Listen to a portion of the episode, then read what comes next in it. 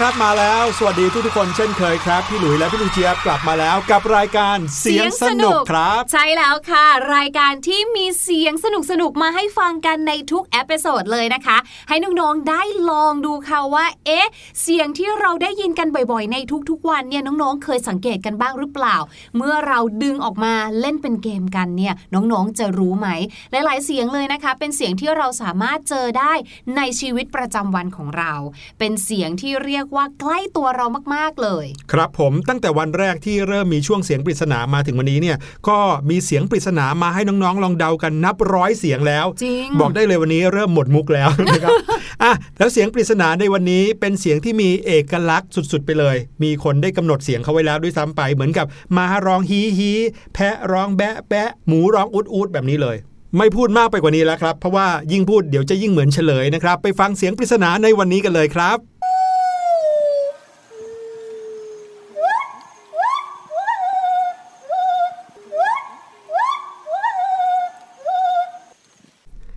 คำถามง่ายๆนะครับไม่ได้ถามว่าเสียงตัวอะไรเท่านั้นนะครับ แต่ถามว่าเสียงที่น้องๆได้ยินเมื่อกี้นี้ ดังกี่ครั้ง โอ้โหพี่หลุย ยากไปหรือเปล่าคะอะงั้นไม่เอาก็ได้นะครับ ถามว่าเสียงของตัวอะไรก็พอนะครับ หวังว่าคงไม่ยากเกินไปแล้วทีนี้ ลองเดากันครับ แล้วเดี๋ยวกลับมาเฉลยกัน ตอนนี้ได้เวลาแล้วครับพี่ลูกเจี๊ยบที่เราทั้งคู่จะพาน้องๆไปรู้จักกับสัตว์อีกชนิดหนึ่งนะครับ นอกจากสัตว์ที่ออกเสียงอยู่ในเสียงปริศนาเมื่อกี้นี้ บอกเลยว่าเรื่องนี้เกี่ยวข้องกันกับสิ่งที่เราเผชิญอยู่ทุกวันนี้ครับ นั่นก็คือไวรัสโควิด -19 เป็นสิ่งหนึ่งนะครับที่ระบาดไปทั่วโลกจนกระทั่งทำให้นักวิทยาศาสตร์ หลายต่อหลายคน หลายต่อหลายประเทศกำลังตั้งใจทำนะครับ สิ่งหนึ่งที่เรียกว่าวัคซีน แล้วก็ทำออกมาสำเร็จแล้วมีการฉีดกันไปหลายประเทศแล้วด้วยนะครับ แต่ก็ยังอยู่ในขั้นตอนที่กำลังประเมินแล้วก็ทดสอบผลกันอยู่ว่าผลของการฉีดวัคซีนจะเป็นยังไง สัตว์ชนิดหนึ่งนะครับที่เกี่ยวข้องกับเรื่องของ หรือแม้แต่การทดลองจำนวนมากเลย คงหนีไม่พ้นสัตว์ชนิดนี้อืมหนูครับอ๋อใช่ใช่ๆเราจะได้ยินบ่อยๆเนอะว่าเป็นหนูทดลอง ใช่ครับ พี่หลุยส์ก็เลยเกิดความสงสัยเลยอยากรู้ว่าน้องๆสงสัยเหมือนพี่หลุยส์หรือเปล่าว่าทำไมต้องใช้หนูเป็นสัตว์ทดลองด้วย ไม่ใช่แค่ทดลองเกี่ยวกับยาสารเคมีหรือว่าวัคซีนนะครับ บางการทดลองที่เกี่ยวข้องกับจิตวิทยา หรือเรื่องของสังคมเนี่ยก็ใช้หนูเป็นสัตว์ทดลองเหมือนกัน เคยได้ยินไหมครับที่เขาเอาหนูเนี่ยไปไว้ในกล่องที่เหมือนกับเขาวงกตอืมอืมอืมแล้วก็มีการล่อด้วยกลิ่นต่างๆ หรือว่าตัดประสาทสัมผัสบางส่วนของหนูออกไปค่ะแล้วดูซิว่าเขาจะมีการตอบโต้เป็นยังไง อะไรแบบนี้พี่หลุยก็เลยสงสัยมากเลยว่าทำไมต้องใช้หนูเป็นสัตว์ทดลองด้วย ไปค้นคว้าหาความรู้เรื่องนี้มา แล้วก็เลยเอามาเล่าให้น้องๆฟังกันนะครับ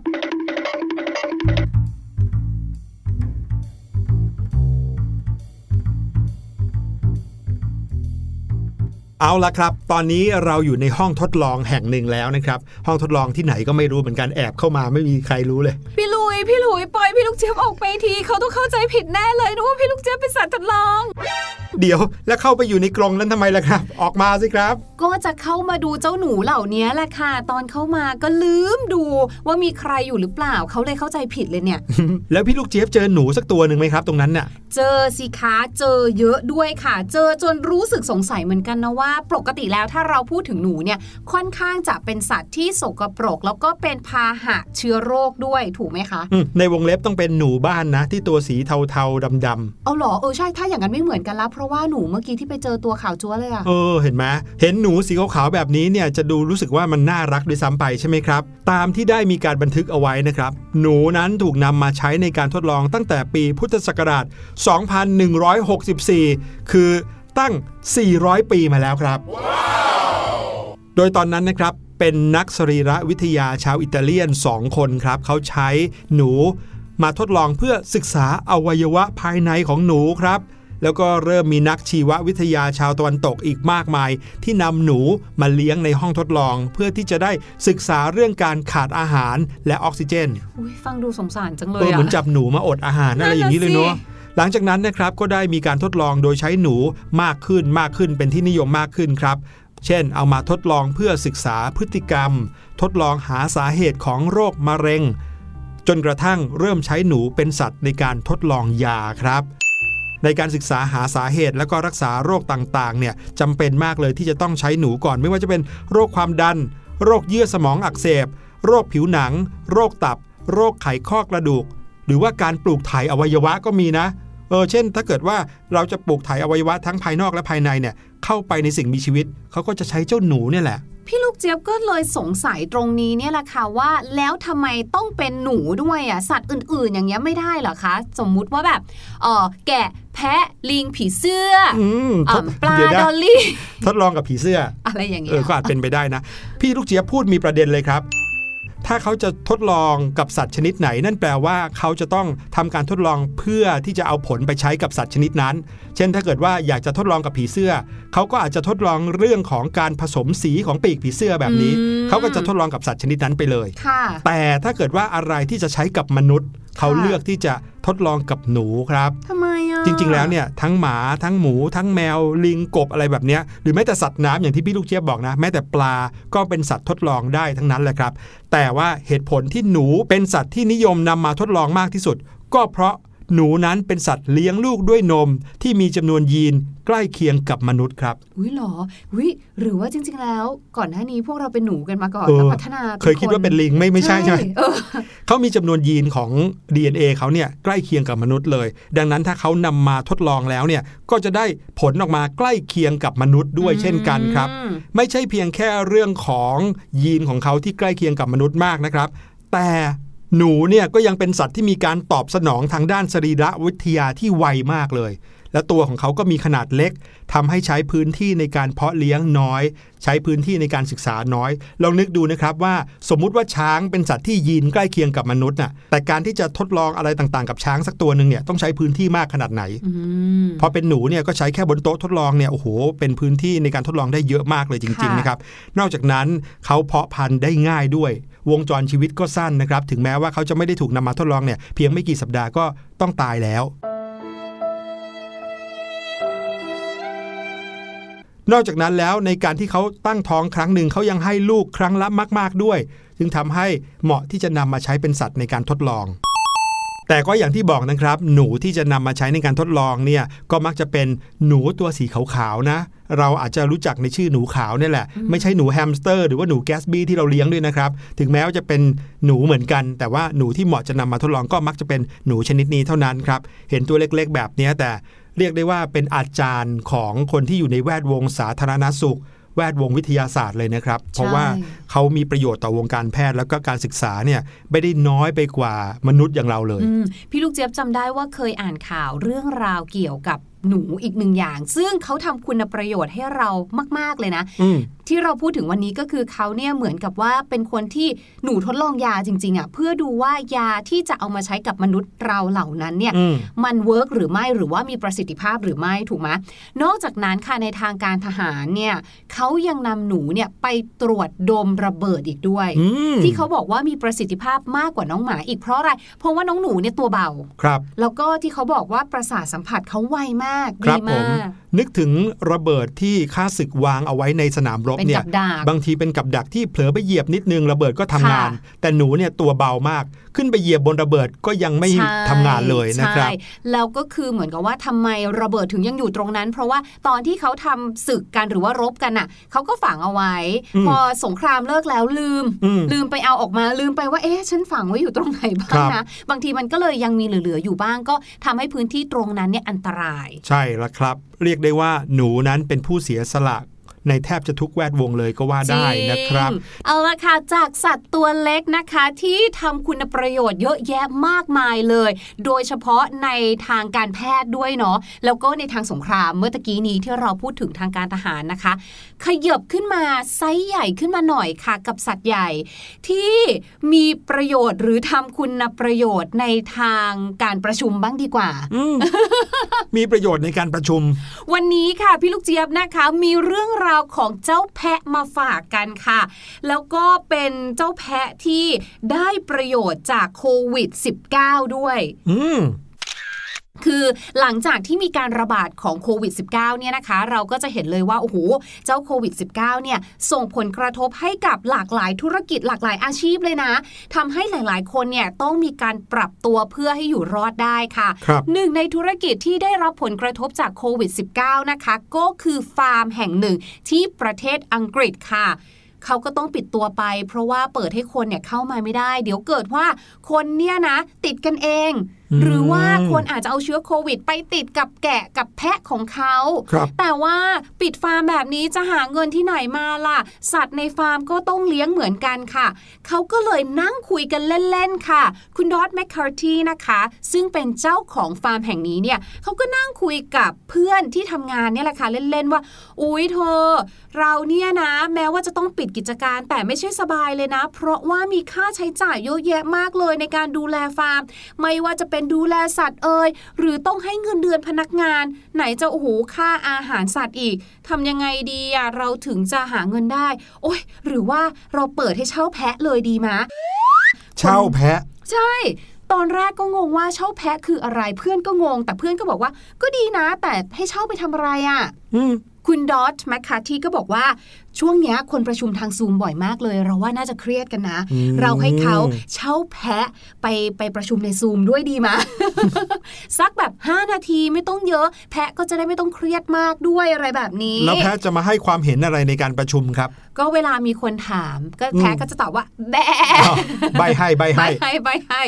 ปรากฏว่าค่ะ ทุกคนที่มานั่งคุยกันในเรื่องนี้เนี่ยนะคะ ที่ทำงานร่วมกันกับคุณ Dot เนี่ยก็บอกว่าเอาเลยไม่มีอะไรจะเสียอยู่แล้วทำไปเลยอืมคุณ Dot นะคะ ก็เลยคิดธุรกิจขึ้นมาที่ชื่อว่า Goats on Zoom เป็นการให้น้องแพะเนี่ยไปปรากฏตัวในวิดีโอคอล คือลองนึกภาพดูนะคะ เวลาที่เราเนี่ยโทรศัพท์แบบเป็นวิดีโอคอลเราจะเห็นหน้ากันใช่ไหมคะครับถ้ามีหลายคนเข้ามานั่งประชุมเนี่ยสมมติ 5 คน เราก็จะเห็นหน้าของคน 5 คน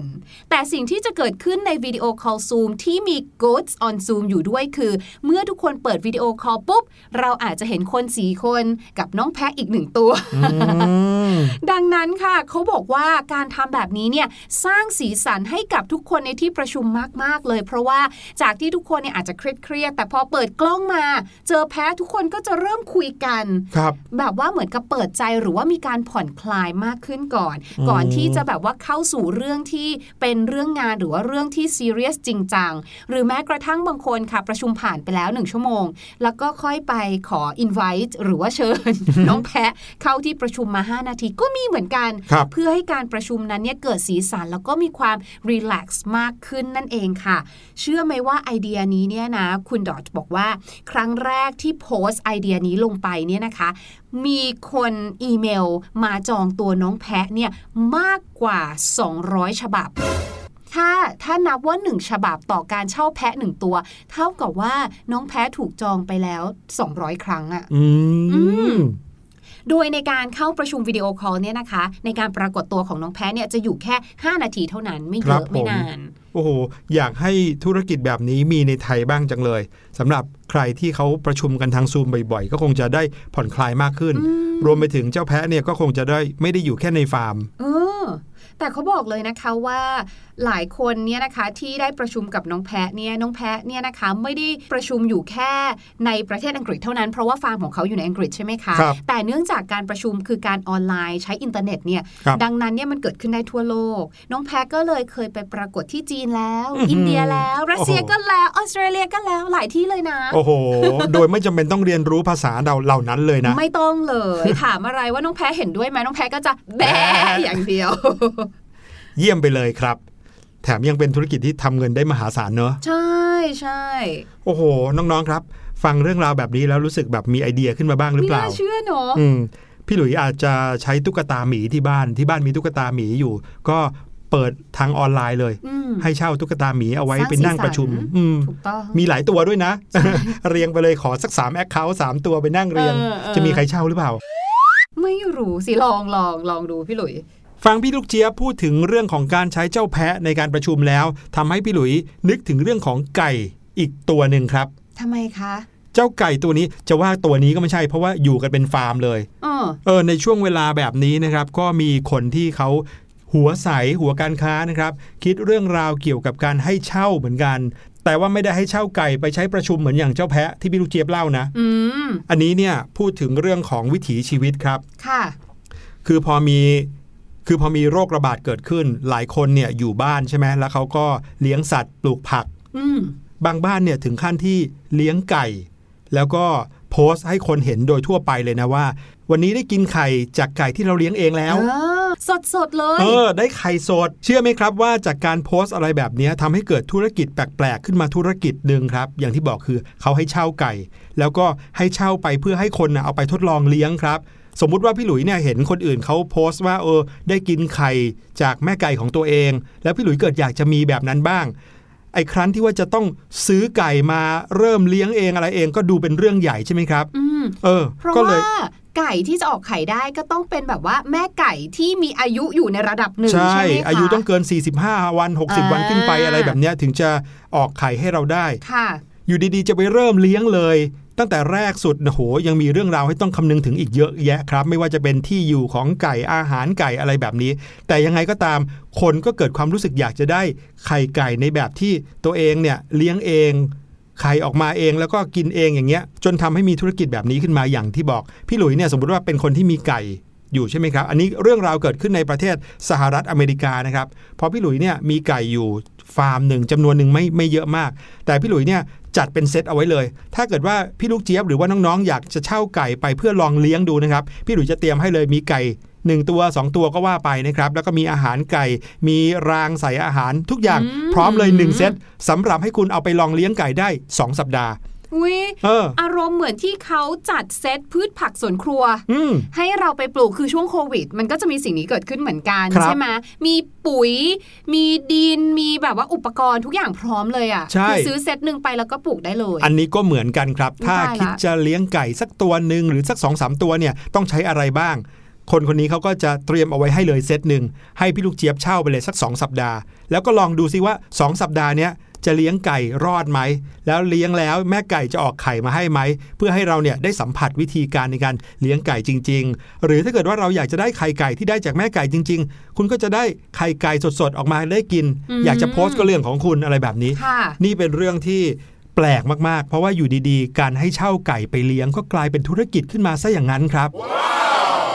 แล้วถ้าเกิดว่า 2 สัปดาห์ผ่านไปแล้ว เกิดความรู้สึกติดใจอยากจะเลี้ยงขึ้นมาจริง ๆ เขาก็มีการให้คำปรึกษานะ ที่ว่าอยากจะเริ่มเลี้ยงอย่างจริงจัง หรือว่าอยากจะเช่าต่อไปอีกสัก 2 สัปดาห์จนกว่าจะเบื่อก็ได้ โอ้เรียกว่าเหมือนเป็นการฝึกทำธุรกิจเหมือนกันนะ คืออมสมมติถ้าเราเนี่ยอยากจะมีฟาร์ม ไข่ไก่ เพื่อที่จะขายเอง แต่ไม่รู้จะเริ่มต้นยังไงจะอะไร นี่ถือว่าเป็นการช่วยในเรื่องของการเริ่มต้นธุรกิจได้เหมือนกันนะ ใช่ ไม่น่าเชื่อเลยนะครับน้องๆ ทุกสิ่งทุกอย่างที่เรามีเนี่ยขอเพียงแต่กลับมามองว่าเอ๊ะมีข้อดีอะไรมีต้นทุนอะไรอยู่กับตัวเองบ้าง สามารถสร้างเป็นธุรกิจใหญ่โตขึ้นมาได้นะครับ อะทีนี้ได้เวลาแล้วครับน้องๆ ให้น้องๆได้หันกลับไปที่บ้านของตัวเองดู มองซิว่าที่บ้านเรามีสัตว์เลี้ยงอะไรบ้าง เผื่อจะได้กลับไปคิดว่า เอ๊ะจะทำเป็นธุรกิจทำอะไรปได้ระหโยรือชน์เปล่าอะไร หันไปพูดกับน้องหมานี่กินข้าวมาก็หลายมื้อแล้วนะเออ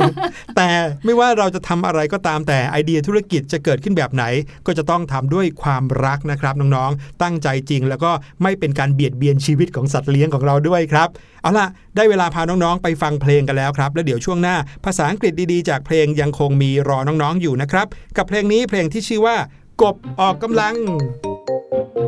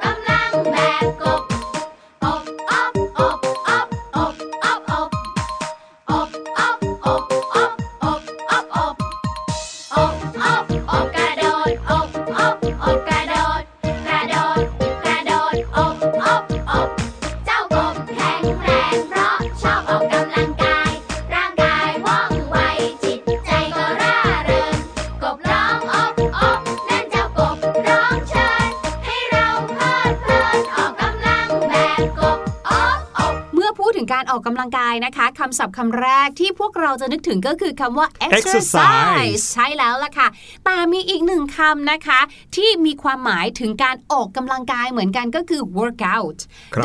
W O R K O U T ติดกันเลยนะคะ workout ก็คือการออกกำลังกายเหมือนกันค่ะ นั่นก็เลยทำให้พี่ลูกเจี๊ยบเนี่ยสนใจคำว่า work ค่ะว่า เอ้ย work เนี่ยหมายถึงการทำงานทำไมเนี่ยพอเป็น workout แล้วเป็นการออกกำลังกาย ถ้าอย่างนั้นเนี่ยมี work อะไรอีกบ้างที่มันน่าสนใจเหมือนกันอืมอันแรกเลยนะคะ ขอมอบให้พี่หลุยเลยค่ะ ก็คือ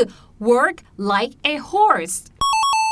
ทำงานเหมือนม้าเลยพี่หลุย แปลว่าทำงานเร็วเหรอคะแปลว่าเวลาทำงานแล้วก็แบบร้องฮิตลอดเวลาจริงๆแล้วคำว่า work like a horse เนี่ยนะคะก็คือทำงานหนักสำนวนหรือคำศัพท์ต่อมาที่น่าสนใจที่เกี่ยวข้องกับคำว่า work ก็คือ W O R K A H O L I C workaholic นะคะ หมายถึงคนบ้างาน ครับผมขอบคุณพี่ลูกเจี๊ยบมาก ๆ เลยนะครับ เอาล่ะตอนนี้ได้เวลามาเฉลยเสียงปริศนากันแล้วครับ แต่ลองไปฟังกันอีกสักรอบหนึ่งก่อนครับ